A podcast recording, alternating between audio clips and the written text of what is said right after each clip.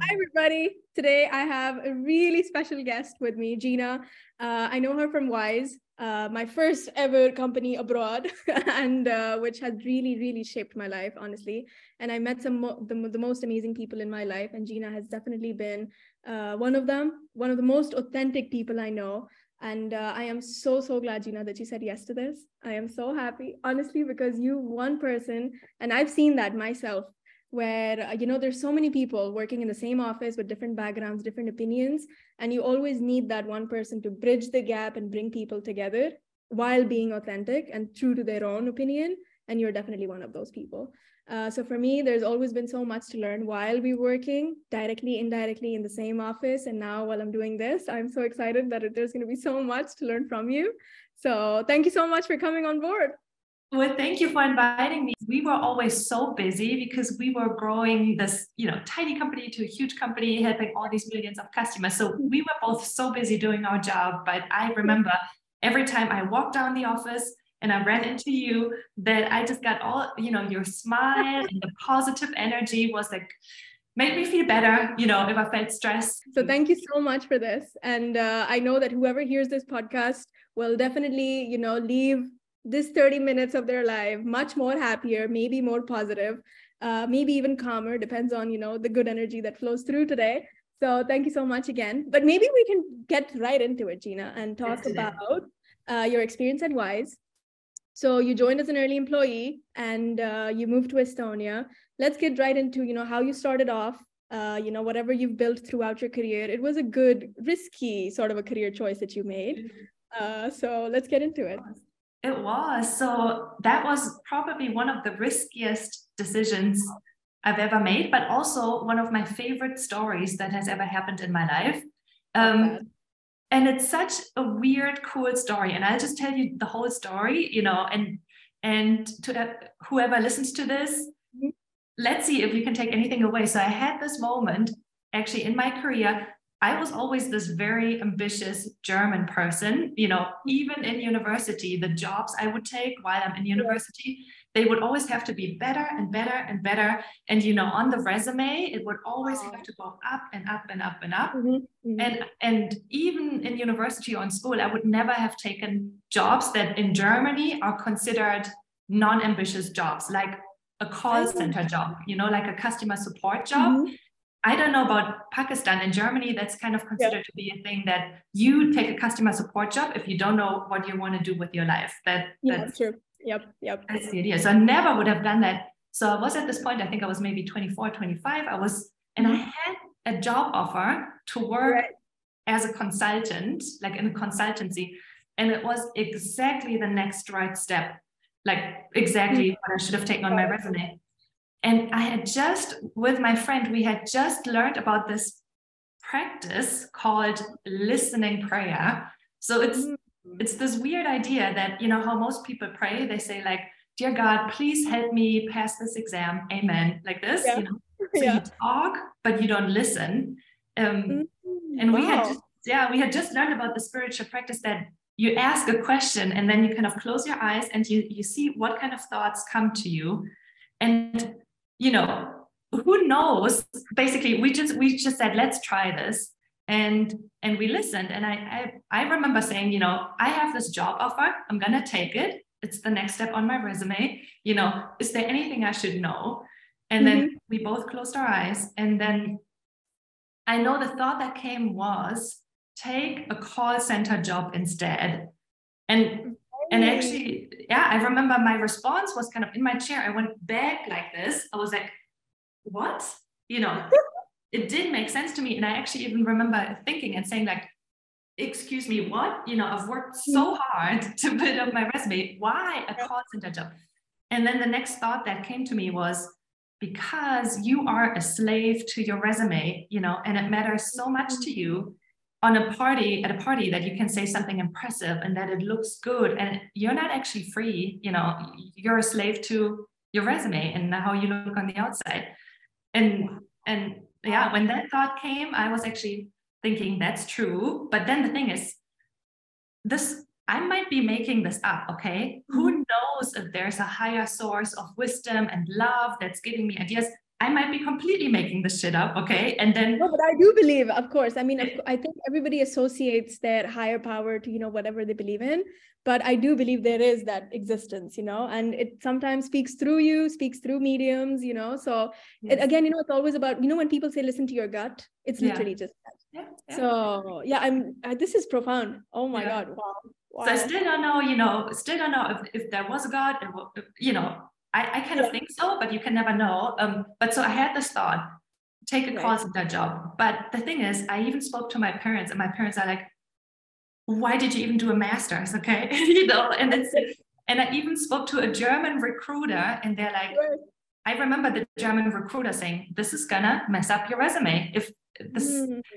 and and so I was there thinking, like, do I follow this interesting idea or call or gut feeling? Um, or do do I make a head decision to not do it because right. and then I just actually I thought back and forth for two months because it seemed like such a huge decision to mess up my career forever, you know. Um, and then I decided I'm gonna do it. I'm gonna try and see what happens. Mm-hmm. And then actually my friend, you also know her, uh, Mallory, who who yes. she had heard about Wise, this tiny, tiny startup, and that they needed Germans for their call center, mm-hmm. right? Customer support. Yeah. So I just said, I'm going to do it. And I joined. And wow. yeah, wow. when I joined, it was 50, 50 people. Now it's, I think, close to 3,000 people, right? So when I left. Definitely, yeah, yeah, definitely yeah. over 2,000. It's crazy yes, how it's yes. so much. So wow. what ended up happening is that to my total surprise, first of all, the customer support job was the most fun job I've ever had, even though it looked the least impressive on my resume because the team was so fun, the what we were building, the mission, so fun.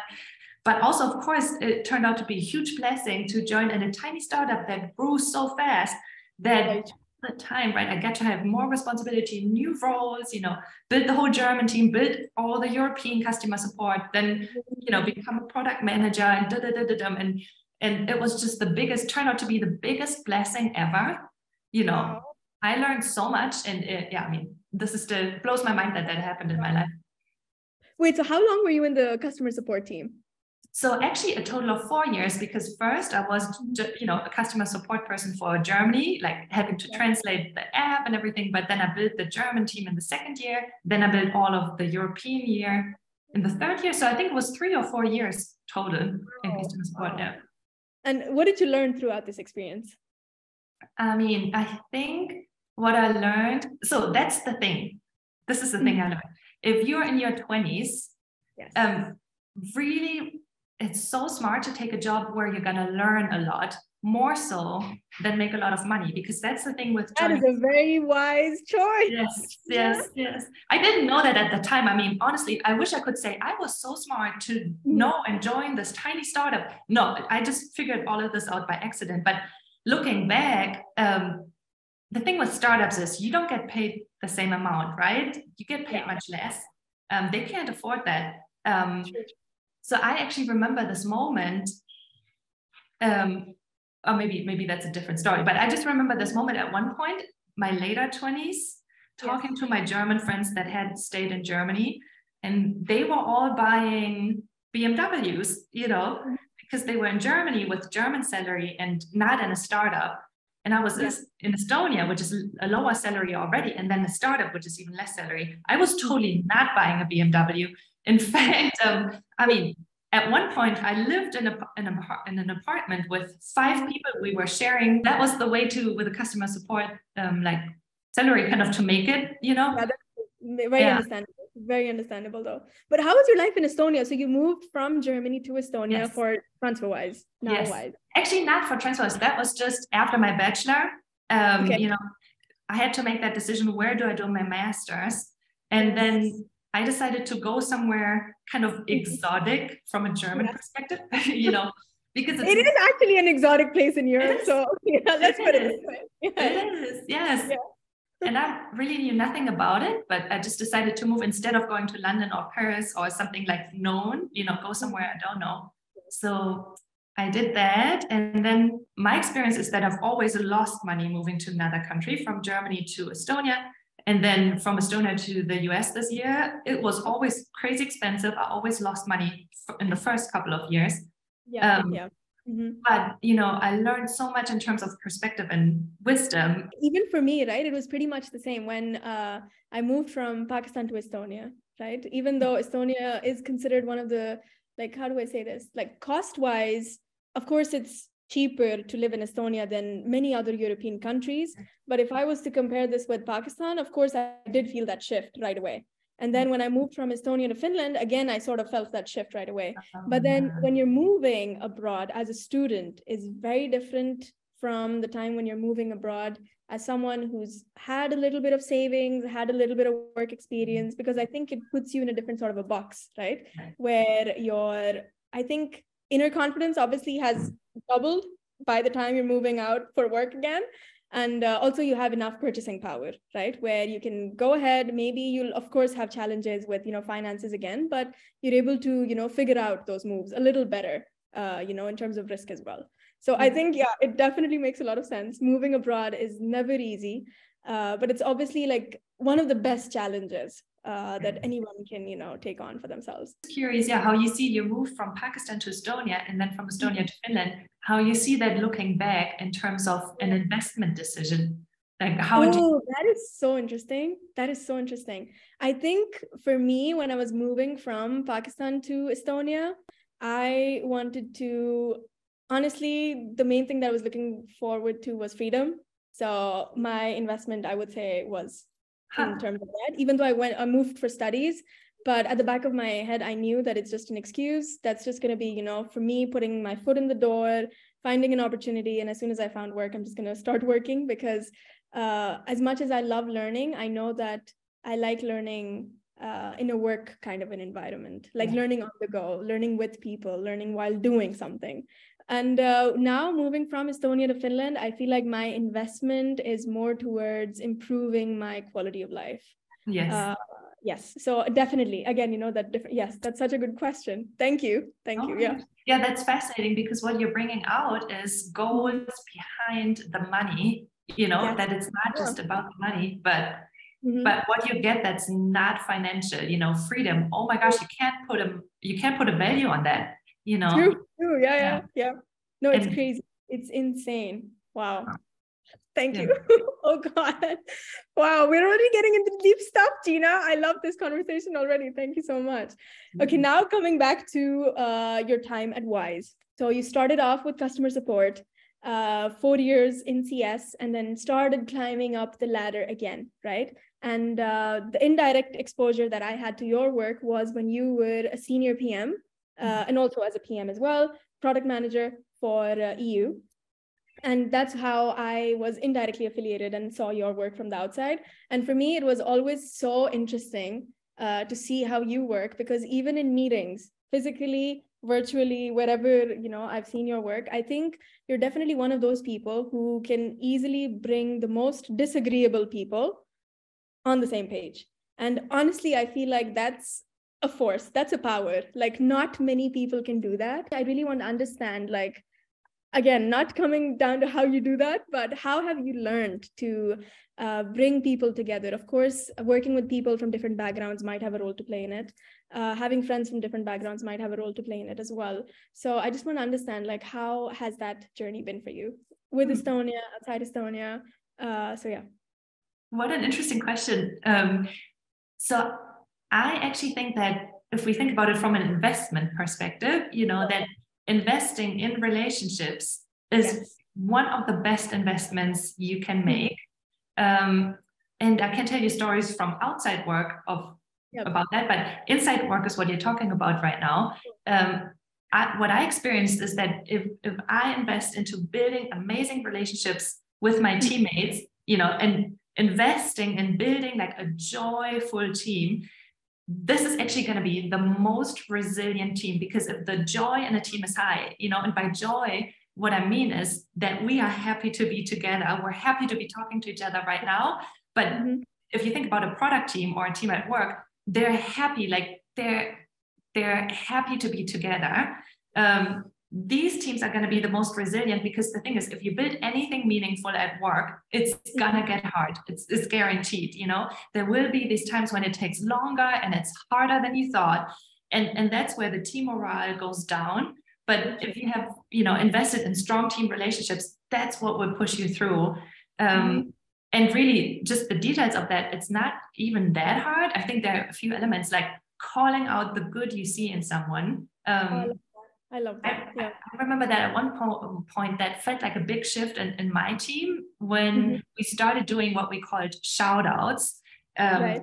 So on a regular basis, I don't know if it was every other week during uh, sprint planning, we started by saying, okay, time for shout outs, right? And, and I say, thank you to the engineer for pushing this code live or, you know. And I think it's a very important point that you've mentioned here because I feel like um, we're in the startup world you know it's very data driven and sometimes only when you do something wrong that is when you get called out.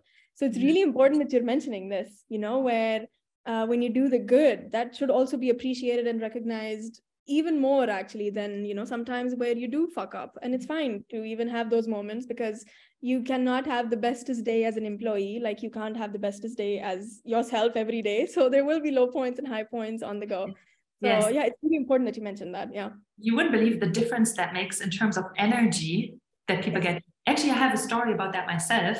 Um, that's just of my entire working career. You know, there've been mm-hmm. I've had so many good bosses. There was this one boss, um, mm-hmm. so smart. Oh my gosh, it was so good to work with him. And yeah. so what he did is he owned. It, it felt like he only ever gave me constructive feedback. You know, so if I did something super well, he would just yeah. be like a nod or something. But if, I, uh-huh. if I could have done something better, that's where the detailed feedback came. And and I've, I've heard that for some people, which is actually, I think, including him, getting constructive feedback, that's the most motivating thing ever. Then they rise to the challenge. Whereas with like positive feedback, some people might actually feel a bit uncomfortable and not quite know how to respond. So, and and if I remember correctly, maybe that was the situation for him. And he just then treated like his team the same way he almost would have preferred to be treated. So he gave constructive feedback. Anyway, I found myself in the situation where I really appreciate, appreciated working with him, but I was feeling a little down from just constructive feedback because mm-hmm.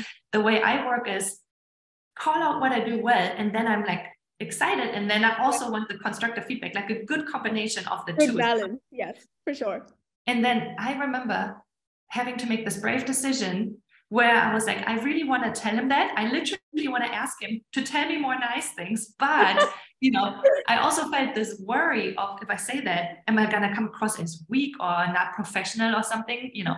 And then eventually I just thought, well, being authentic, I mean, and is important to me and I don't want to live a fear-based life. So in the end, I just told him, I said, like, I want you to tell me more nice things.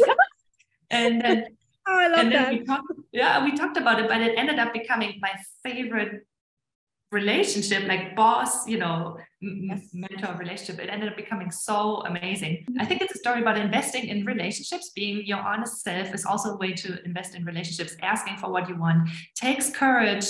Um, it, there's so many people, you know, where it can be very intimidating, you know, to give feedback to a manager or like a superior person in your workplace but again you know being authentic to yourself it really comes down to, to that yes. like you mentioned. So i love that. Thank you for sharing. But one more question on that note gina. So mm-hmm. going from again coming back to your role at wise because you have stayed in the company for eight almost years. eight wow. Wow. wow. Okay. If i can ask uh, in terms of you know um, skill building because eight years is a long time. And uh, a fast-paced environment like transferwise even a year is equivalent to like i think three or four years in a corporate environment. So having eight years in a startup fast-paced environment where uh, people are growing teams are growing you are growing uh, there's endless opportunities to grow as well. Um, so i just want to understand like how was that for you in terms of skill building? Uh, because you moved from different teams as well. So maybe you want to share more about that too. Yeah, yeah. And I do want to share just for context for anybody who hasn't been in a crazy growing startup, what that looks like. You know, if if when you start there are 50 people and when you leave there 2,500, what that actually means is every morning when you get into the elevator to go up to the office, there's mm-hmm. somebody new in the elevator, you know? Oh um, my God. and then so in the beginning it's so exciting you know for the first year or two you're like good morning who are you i'm so glad you're here and you want to build the culture and everything but i remember I remember getting to the point where I get into the elevator, two new faces, and I'm just thinking like, I don't even care who you are anymore. Like I, ca- I can't, I can't, I can't ask you right now. And I just said nothing. Oh my gosh, I still remember that. So I think that being humble to be hungry for constructive feedback is one to grow your skill set. But then another one that's actually also investment related because it has to do with money is I have to say to keep up not only with the growth of the company, which means you have to get even if you stayed into the same in the same position, you would have to grow anyway, you know, to keep up with. But if on top of that you want to like advance in your career, mm-hmm. what I actually did several times is I invested um, my money, my actual money, into getting a coach and paying a coach to oh, yeah to speed up my learning, my leadership learning, so that Yes. And that was, I remember back then that it felt like, ooh, that's a lot of money. Especially the one coach I wanted to get was very expensive because she mm-hmm. had so much experience. But looking back, that was a smart decision to pay that's my actually really yeah. smart decision. Honestly, I did not know that. So in terms of okay, maybe can you explain that a little more? Yes. Uh, yes. Like experience with a coach and uh, what sort of skills did you learn from them and how did you put that into practice at yes. Wise? I have two examples. So uh, one time so I was in the role of being a product manager and I wanted to grow to become a senior product manager, which is different kinds of skill set skill sets. So I actually joined this coaching program for like three months with mm-hmm. product managers from all around the world. And like they're teaching each other, and there's a product manager coach, right? And that meant actually after work on the weekends, I was on Zoom doing these uh, product case studies with product mm-hmm. managers from all. But that actually exactly helped me to kind of fill the gap of skills that mm-hmm. I would needed. And I've also worked with just a business coach. Her name is Sarah, and she's also amazing on leadership skills. So, just specifically leadership skills. I mean, personal development does come at a cost as well sometimes, right? And yeah. uh, it's definitely about how much are you willing to grow and how much are you willing to give in to get what you want, right? Yes. So that's oh wow, that is amazing. Honestly, that's definitely one of the things that I'll also personally take away from uh, you know our conversation today because it's very yeah. important. You know, whether you uh, seek mentorship from someone you know or you seek mentorship from a coach that you know can help you get better that's yeah. that's amazing wow so that's but in terms of skill set gina you just mentioned how different it is from uh, being a product manager and then going to a senior product manager uh, i've so far not really interviewed anybody from this uh, you know field of work or having the skill set so maybe if you can shed more light on that as well so what are the skills required to become a product manager and then taking it further Oh, that's such a good point. And I feel like somebody else would be even better, like Sharon or Jonty would be amazing to mm-hmm. To answer this even more in detail. I mean, the role of a product manager is to create impact for your customers, you know, the biggest possible impact. That's really what that is all about. So that has really two sides. Mm-hmm. Um, I would say three things that come immediately to mind. Um, so one is you're going to be a person looking out there for you're always looking for the opportunities and trying to weigh them all. You know what mm-hmm. new things could you build or what messed up thing could you fix? You know for them mm-hmm. you're always prioritizing. And and and so the other part is bringing the team together because without the team it's not happening you know. And and the challenging part is you will have people from customer support who say i've had 15 calls about the stupid bug. You need to fix this now because I hate my life. Okay. Yeah. So that's, that's what they want. And ops wants something else. But you might know that actually, if the engineers do not fix this bug, but instead spend their time on building this new thing, it will actually have much bigger impact for way more customers, right? But right. navigating this, like explaining this, getting the customer team on board with taking more of these shitty calls because yeah. there's a high impact. Oh, that's that's the really hard part, you know, aligning the team around that. That's mm-hmm. really hard. Um, so I think it's the those that's how I would summarize the skills. And sure. really then the difference between product manager and senior product manager, they really in a way do this, they both do mm-hmm. this, but the senior product manager will do this on a much bigger scale. That means there might be 10, 15 things that are being built for the customers yeah. at the same time. So that means actually you have to get even better bringing people together because there's less you can do yourself because there's so much going on. So I think that's how you grow in, in the leadership skill sector from product managers to senior. Amazing. And any advice for people who do want to go down this path of becoming a product manager? I think the way to start is always to look for the impact. Um, right. So yeah. look for the impact, right? And, and no matter what your role you're in, you can be in customer support. That's where I was, right? And I and just by talking to people all day long, I could see opportunities. And then and then so not so you found an opportunity, but then the next skill is figure out how this prioritizes between you know how many people are impacted compared to what else the product team is working right. on so you present that in a way that's well well prioritized. And then the last part actually even if you're not in the product team how far can you actually go in making it happen? Right. You know so what smart way can you figure out to make this thing happen for the customers even if the engineers are maybe not aware mm-hmm. or don't have time sorry. So yeah. and there will be ways that you can do that also if you're in customer support or whatever. So that's basically i think proving that you're already doing some of the skills on a small scale is how how to grow into that and then you will be recognized and and they will start working you. need to have an eye for uh, like considering every challenge or every obstacle as an opportunity in a sense and then you know prioritizing according to that. Yes. Okay. Amazing. Amazing. So now coming back to you know your career and how you've built uh, for yourself gina after eight years you did get a chance to take a sabbatical uh, which is a perk offered by wise to his employees um i wait did you take two sabbaticals or did you take one actually i took one after four years so amazing um yeah but then um i the other one was a sabbatical i took like I don't know, a few months before the eight years were full, I, I knew it was time. So actually, yeah. that was my own sabbatical that right. I mean, yeah. Amazing. And, but I really want to understand, like, how did you use that time to invest in, you know, broadening your horizons or decide on what do you want to do next?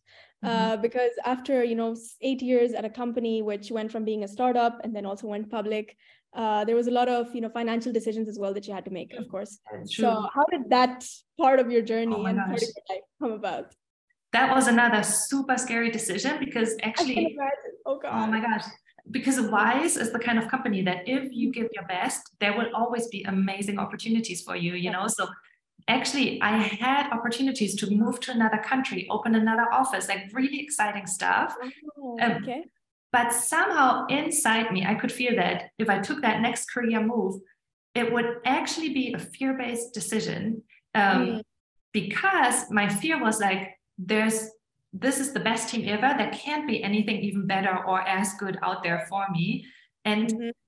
And inside me, I really knew that after eight years of this crazy fast working speed, I actually like my heart, my brain, my brain needed a break. That's what I really wanted. I wanted my my inner kind of secret dream was to go travel for mm-hmm. a year and just like go on a world trip and find people that are solving interesting problems that was my goal and interview them and just get inspired about what else you know is out there outside fintech but yeah I, I was going back and forth a lot because those opportunities were really amazing but but i could just feel it would have been a fear-based decision of like if i take a break now those opportunities will never come back it, you know the, yeah. um but yeah then because i know was like once wise let's say when you joined in it was sort of you know that uncomfort zone right? Yes when into a comfort zone it's so hard to leave it. Yes yes. One of the hardest decisions that you need to make yes.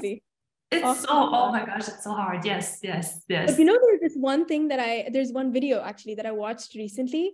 I think it was this week. And uh, the guy was talking about how one of the most important skills that a lot of uh, people who've made who've you know been successful in their careers or you know things like that have is uh, they know when to quit uh, so that they can start something new. Oh, definitely. And I honestly, I felt it inside. I was like, that makes so much sense, you know, because there's so much fear around quitting.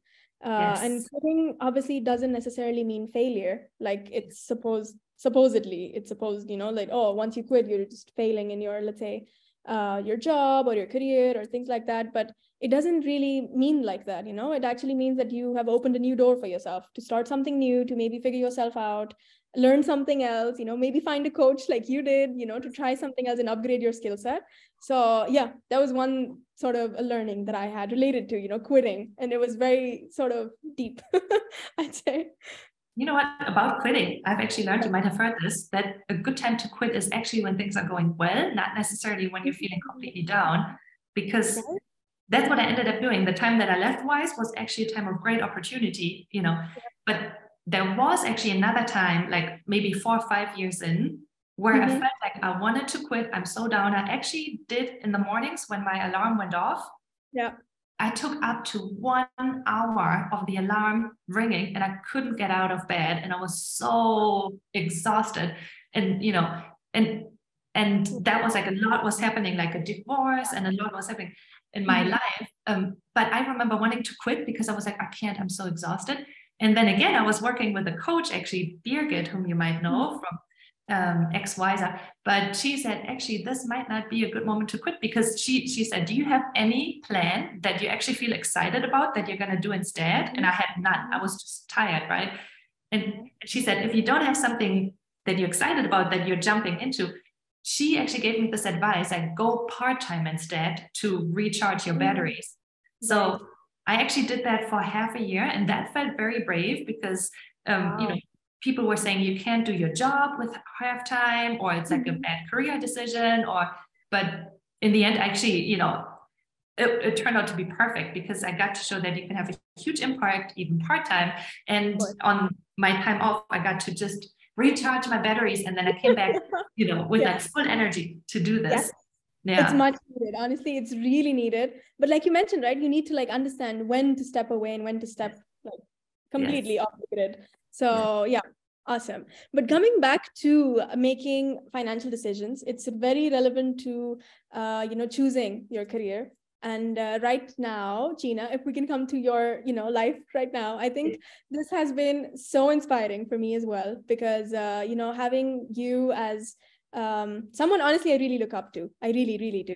And having you at Wise, doing what you did, and having an amazing, awesome career, uh, definitely exemplary. A lot of people want to, you know, like set you've set an example for a lot of people right and then you moved on and like you said you know you wanted to travel meet new people and with that came a lot of opportunity for you as well uh, a lot of changes in life beautiful changes so maybe we can get into that part as well yes yes so i was traveling with my friend helen we're traveling yes. through colorado and we go to denver startup week you know anyway meet people and my friend helen she yeah. meets this guy and yeah. then she comes home to our Airbnb and she says to me, Gina, I think you should meet this guy. I think he's kind of what you what you're looking for.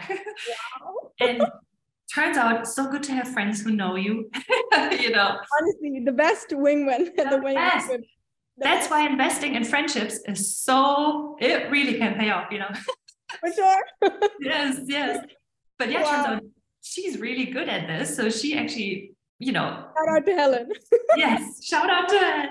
Oh my gosh, yes. So, you know, I met this man that really was what I was looking for. Mm-hmm. He was in the US.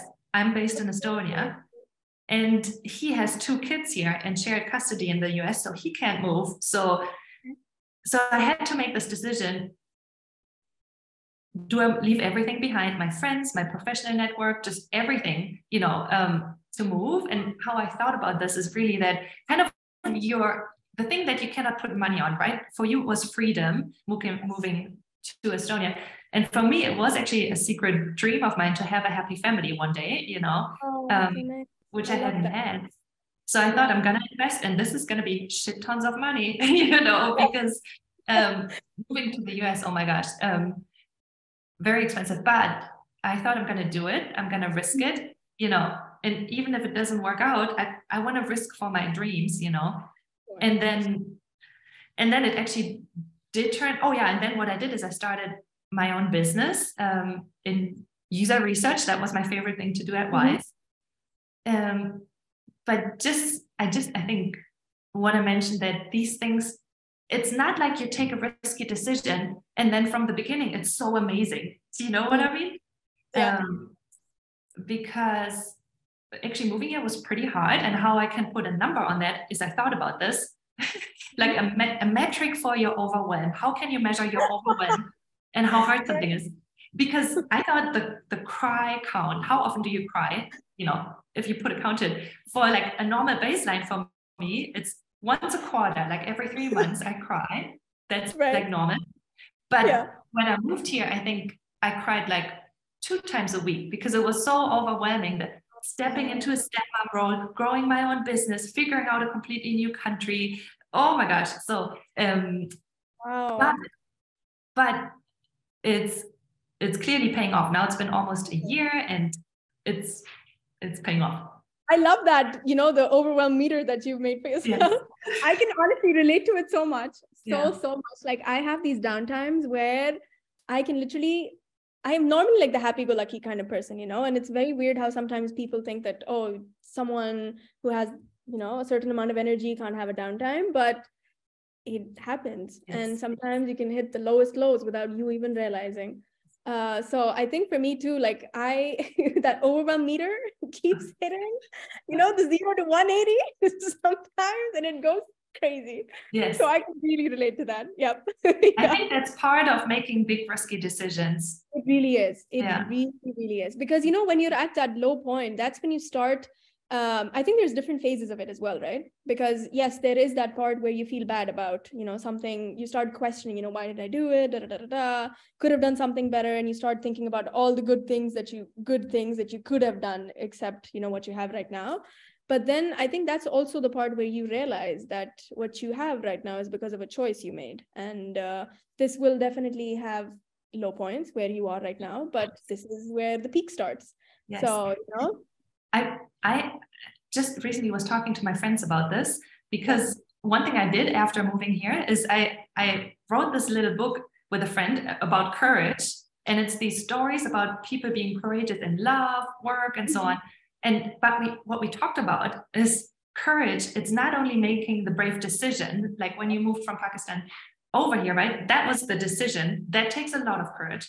But actually, the other part of courage is when you're when you took the decision and then there's the part that gets really really hard like i don't know you're in estonia you have no friends everyone is behaving so weird culturally you know the part mm-hmm. that gets really hard that's the other part of courage to know that is, the, is this still a decision I wanted to make? Okay, well, how do I walk through the hard time in a way that I can be satisfied with, with integrity? You know, that's the other part of it.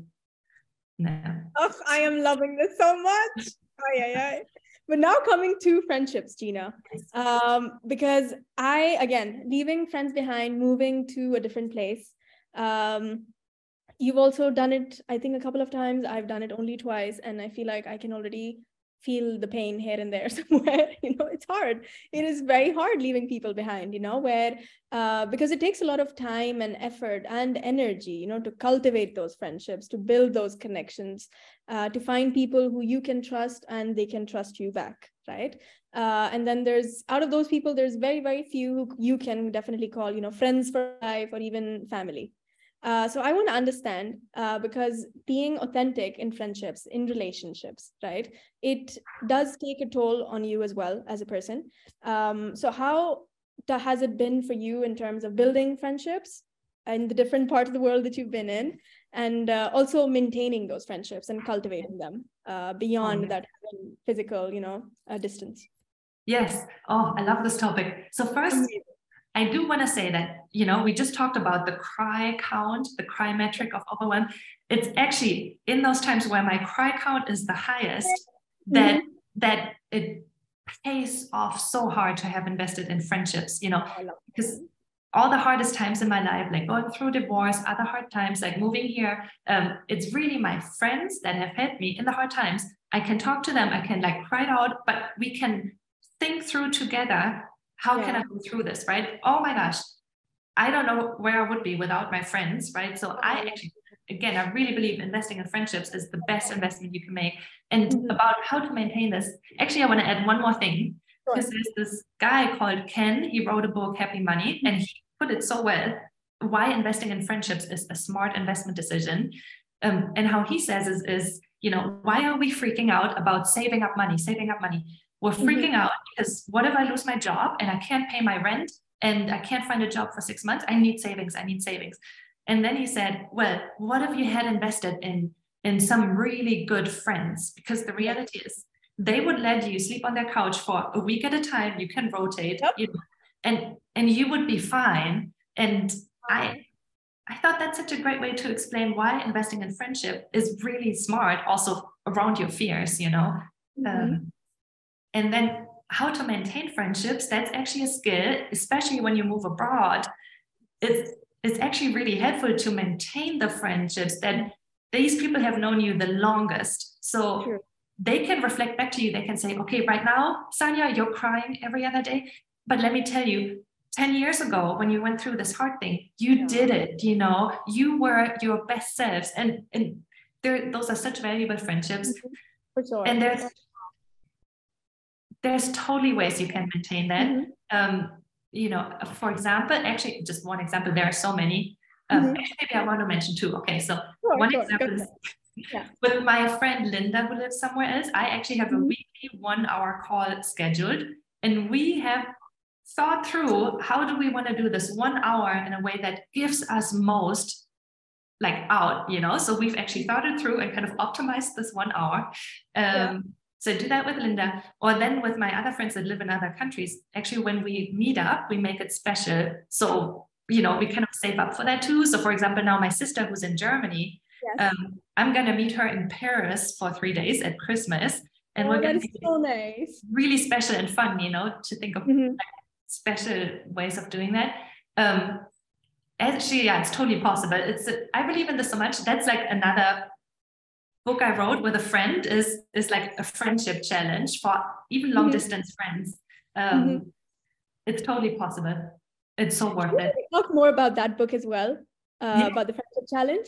Yes, so that's actually a Christmas challenge. So I don't know if you knew this about Germans, but okay. they're they're really into Advent calendars. So Advent are the mm-hmm. days leading up to Christmas, 1st December to 24th. Um, so it's actually very common, even for couples, for example, that they would make little Advent calendars for each other. Uh, It's not just a kids thing. Um, so my friend Maggie had this idea to, to write an Advent calendar for friends so that every day they hear an inspiring real story and they can do something, you oh, know, so nice. long distance to like strengthen their friendship and oh my God. you know and what a nice way leading up to christmas to like actually invest in your mm-hmm. friendship and build happy memories instead of just rushing around to buy gifts or whatever you know yeah, yeah. yeah. I, need, I need to get that book i need to get a hold of that book i really do no because mm-hmm. honestly i think for me too like with um long distance friendships i think it's so hard sometimes to you know maintain it and i didn't really realize until i moved from estonia to Finland because Estonia, so in Pakistan, you know, all the friends that I had were pretty much the same friends that I had, let's say 10 years of school, da da da da, da stayed in the same circle. And uh, that circle started becoming really smaller.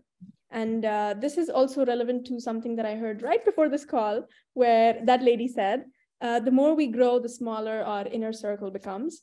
And uh, I think I, if I can relate this to my experience, it would definitely be my friendships from Pakistan, where I feel like there's so many that kind of I don't know, like I think people grow apart and all I think it's very natural, but it's healthy, but it's also very sad at the same time. Yes. You know?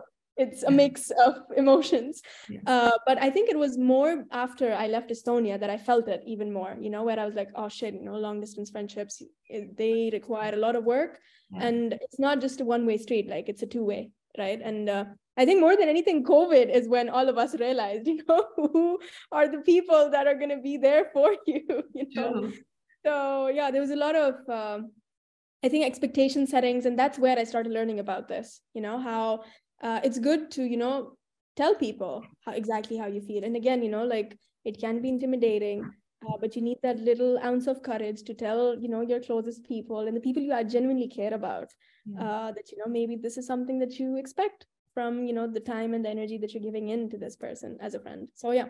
It's I so brave. It's so brave to kind of ask for what you want. And the thing is yeah. they can say no and that's okay. We know that's the but they might say yes but asking for what you want oof super courageous thing in friendship yeah. I swear. No, it's crazy. Yes. It is crazy. Yeah. But also, Gina, I would really want to understand like how has friendships in different parts of the world, right, given you that sort of a cultural perspective? Um, and how has that added to, let's say, your life, um, you know, the way you think about things? Um, because again, you know, it brings in different flavors right? Yeah. So how has that helped you out as a person? I mean, that's another thing that I think startups know very well that if you have diverse opinions from different nationalities, because we had 90 different nationalities at Wise, that it creates better outcomes. Um, mm-hmm. and this is not only true about tech products, but it's actually true about my life. Um, because so, for example, I grew up in Germany, and as a society, you know, you can never generalize. But compared to other countries, looking back now, I think there's more of a focus on what could go wrong, mm. and then mm.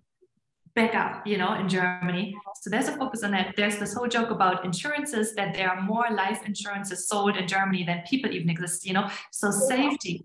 is it's actually not a joke, it's true, but you kind of want to laugh about it. Yeah.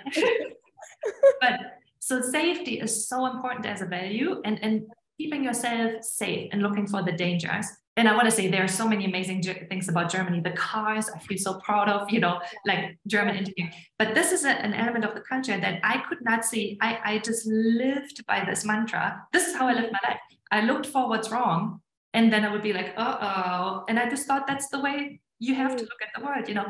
And then moving to Estonia, um, and moving to the US, both of these countries are countries where they look more at the opportunities, in my opinion. It's more entrepreneurial. I don't want to generalize. That's just how I experienced somehow. Yeah. You know.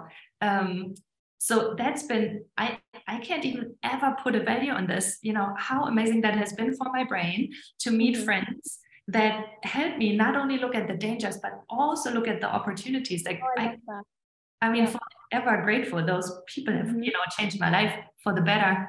No, honestly, I think, I mean, it's for me as well. It's so funny because in Pakistan, for example, when I came, I did not really know too much about veganism. I bet.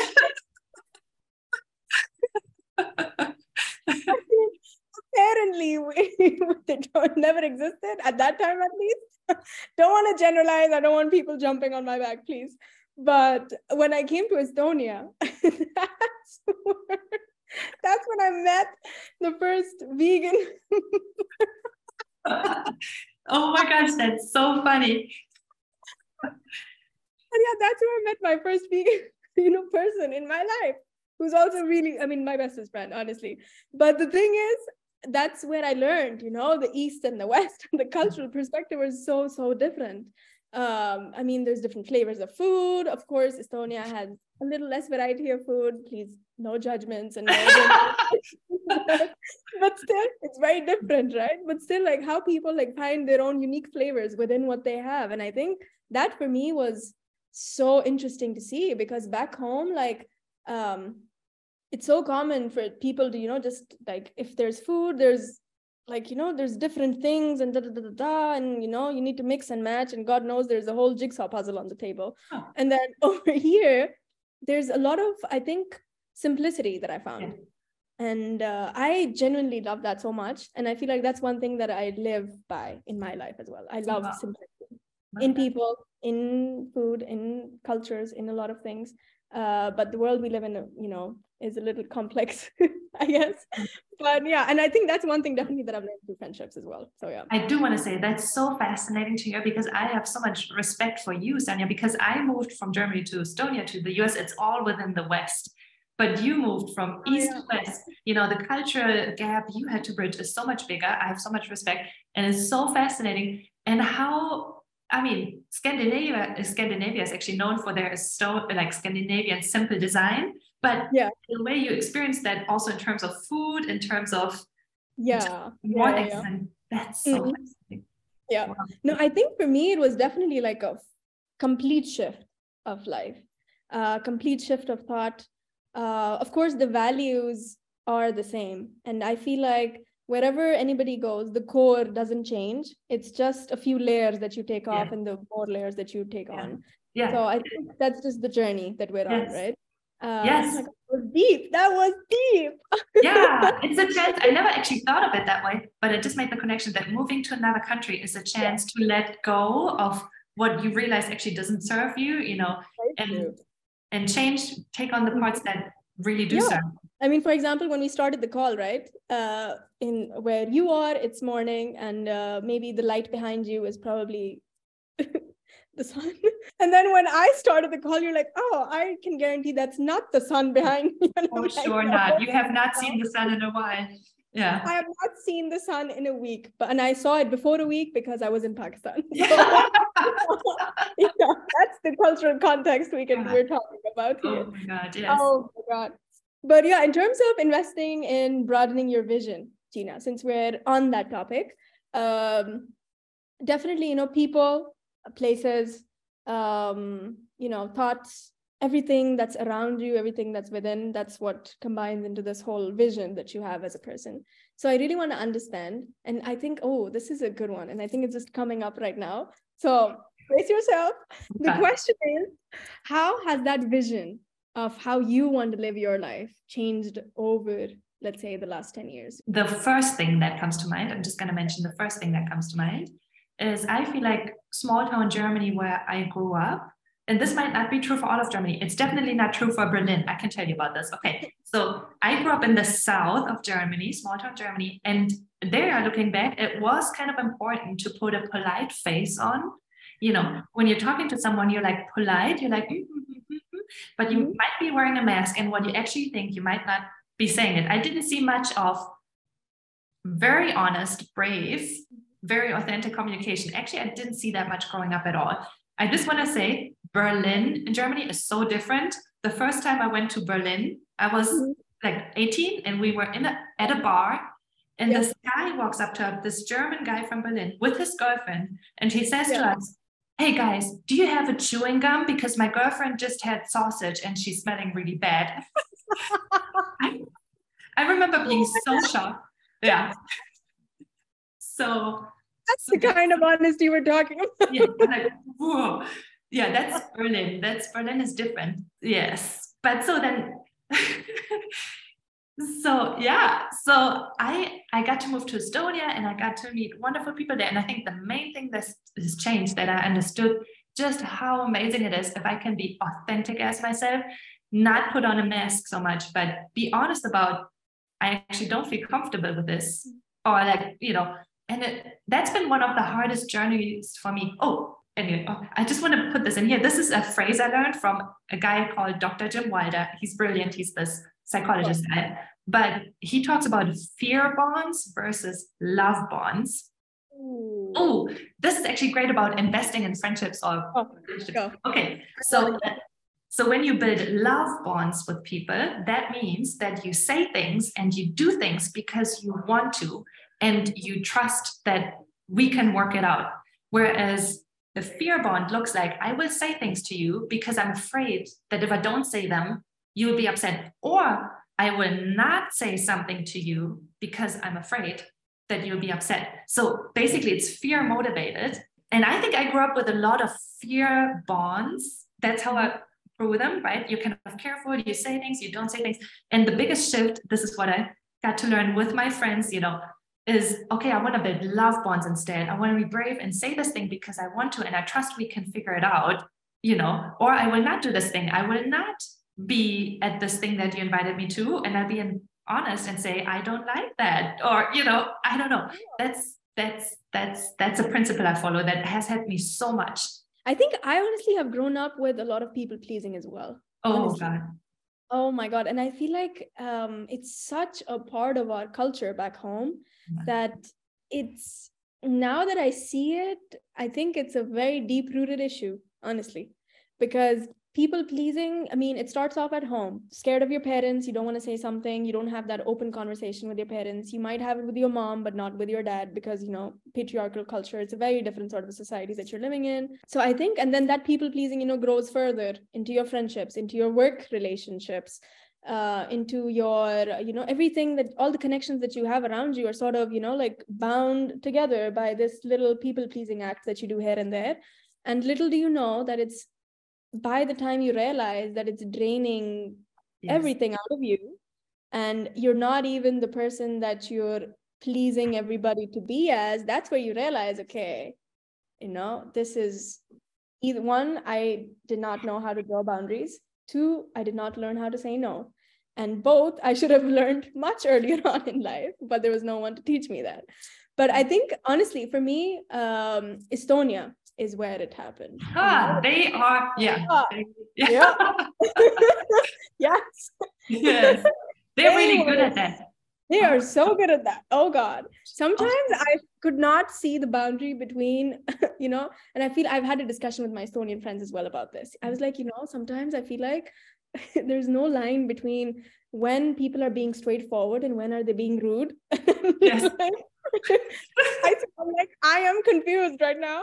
But I think honestly, whatever that was, because people are um, you know, very much into their, you know, you you get what you see pretty much yes. in a store. They don't really have a lot of time to please anyone or mm-hmm. whatever, and uh, very cold as well. You know, by culture, I would say. In, in terms of when it compared it to where I come from. So I think for me, that was such a big culture shock in a sense, you know, where um, the only way you can get to know people is not by people pleasing, but being yourself. Yes. And I say this to, and I was actually saying this to a friend of mine, I think a few days ago, that uh, Estonia helped me find me. And then Finland, now where I live, is where I live by me, you know? So, and I feel like this, honestly, has been such a big shift for me as a person. I could not have imagined, uh, you know, coming from where I come from and then you know understanding all these things that i'm starting to understand. And it's because of the culture that i'm a part of you know regardless of how cold it is regardless of the challenges and stuff and stuff but still it's given a lot. So i'm very grateful that's so beautiful how you put that. That almost gave me goosebumps how you said estonia helped you find yourself. Wow yeah. what a gift huh? What a... it really really did. So definitely for me as well you know it was definitely the riskiest decision that I made, yeah. but no regrets. My gosh, I, I just want to give a shout out to Estonians for being so non people pleasing. It's really amazing. I swear to God. Oh my gosh.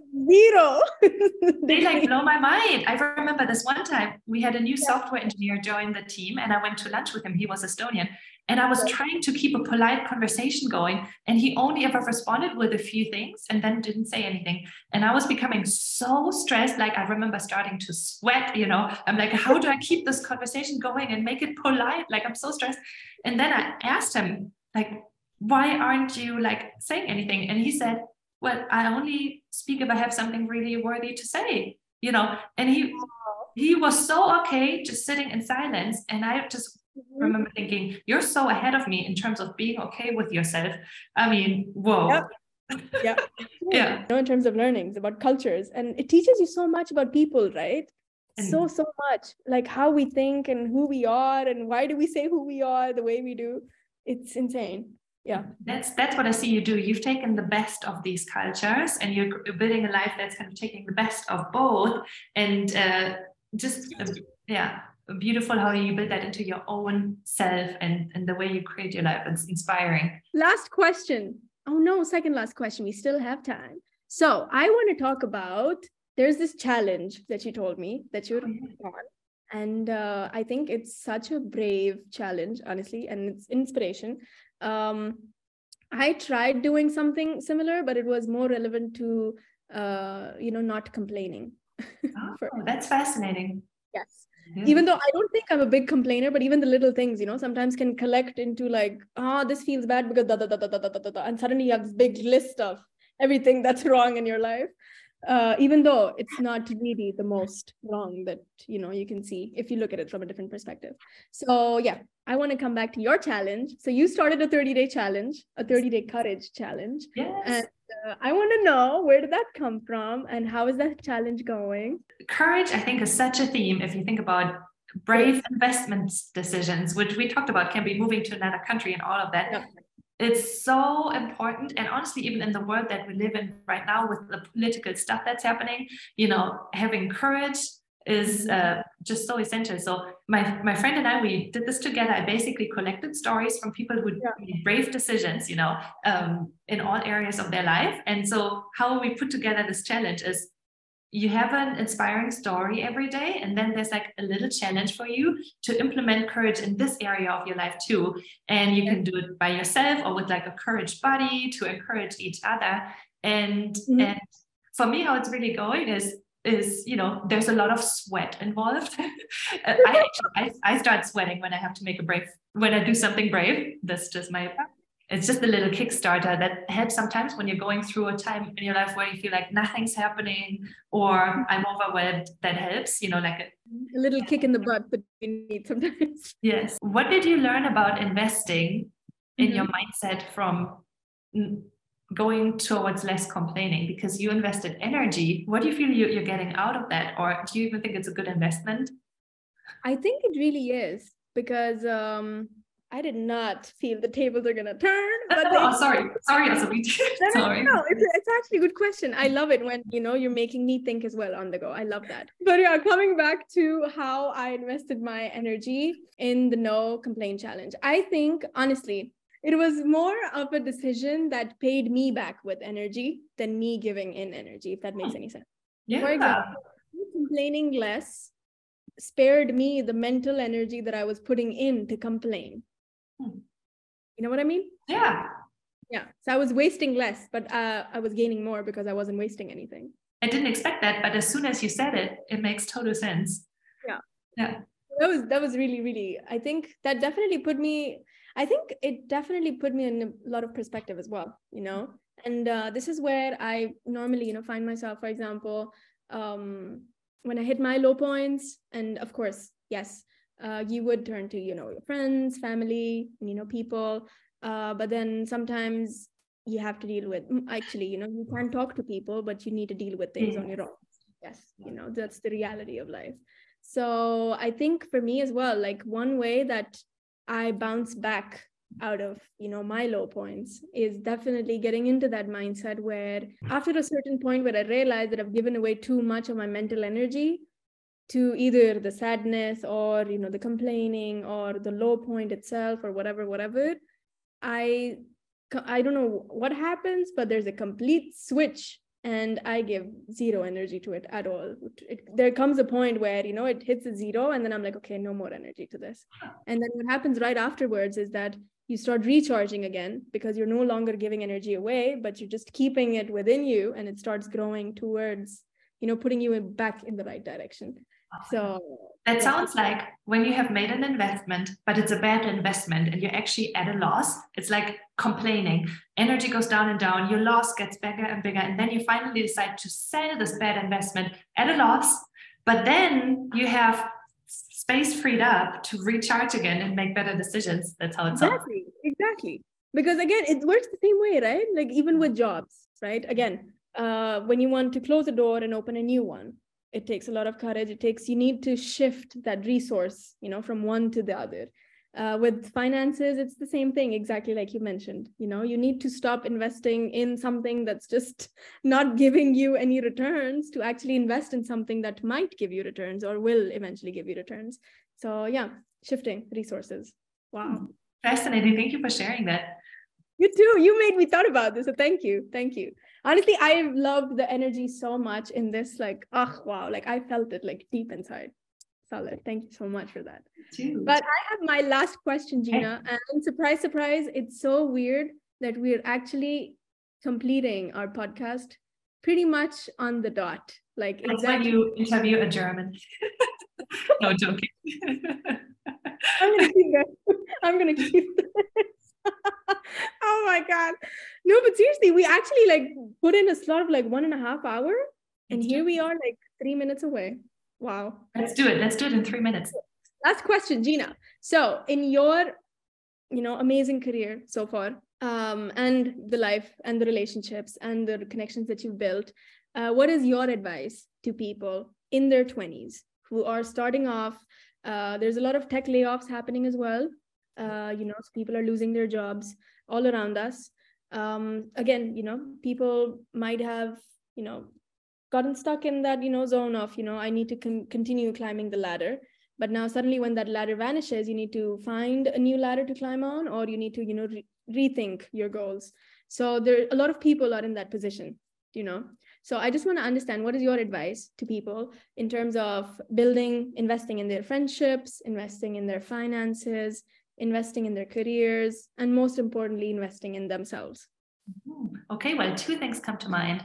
One is the for sure if you're in, your 20s and maybe even if you're in your 30s, and I can't really tell you beyond that, but um, prioritize investing in learning over money or job title for sure. Like go to places, even if you feel like your job title isn't isn't impressive, but if you're gonna learn, go there because that's gonna pay off later. Um, so that's just for the career choices. I really believe in that strongly. And then for relationships, I think this idea, using this idea from Dr. Jim Wilder, build love bonds or you know invest in learning how to build love bonds where you are who you are and say you know things because you want to instead of fear bonds because that's what you want long term you want this community professional friendship where you can be yourself you know yeah. and you can Absolutely. work it out together yeah and in terms of finances do you have any advice on that you know in terms of finances i think you could interview people who are even better at that i mean for me my thing, my two things are, you know, make financial investments that match your values. So you don't have like, it's still authentic, you know, be authentic with your money. And then if you make mistakes, which I've definitely made, and you lose money, you know, be, build a love bond with yourself, like be forgiving and loving towards yourself because, you know, just it's a learning. I love that so much. Amazing. Thank you so, so much, Gina. Right on the dot we hit the 30 thank you. Yay. I am so excited about this podcast honestly. I feel like on, there's very few people who ask me about you know the, the, the. Normally it's me asking people and you have definitely been the first person to you know allow me to share my thoughts as well. So thank you so much for giving me your space. And uh, for me it means a lot that you even said yes to this and shared your journey uh, about your friendships about your career about your you know time at wise and even after that. And uh, i wish you the best with your family and in your business as well. Support support all the fucking way. And i really mean it and uh, just keep being you. Thank you so much and time just flew by. I would have so many more questions to ask you. Maybe we'll do that another time. But sure. yes i'm inspired by how you live your authentic life using the best of all cultures right? Um, radiating with authenticity and joy. So thank you for this conversation. Thank you so much.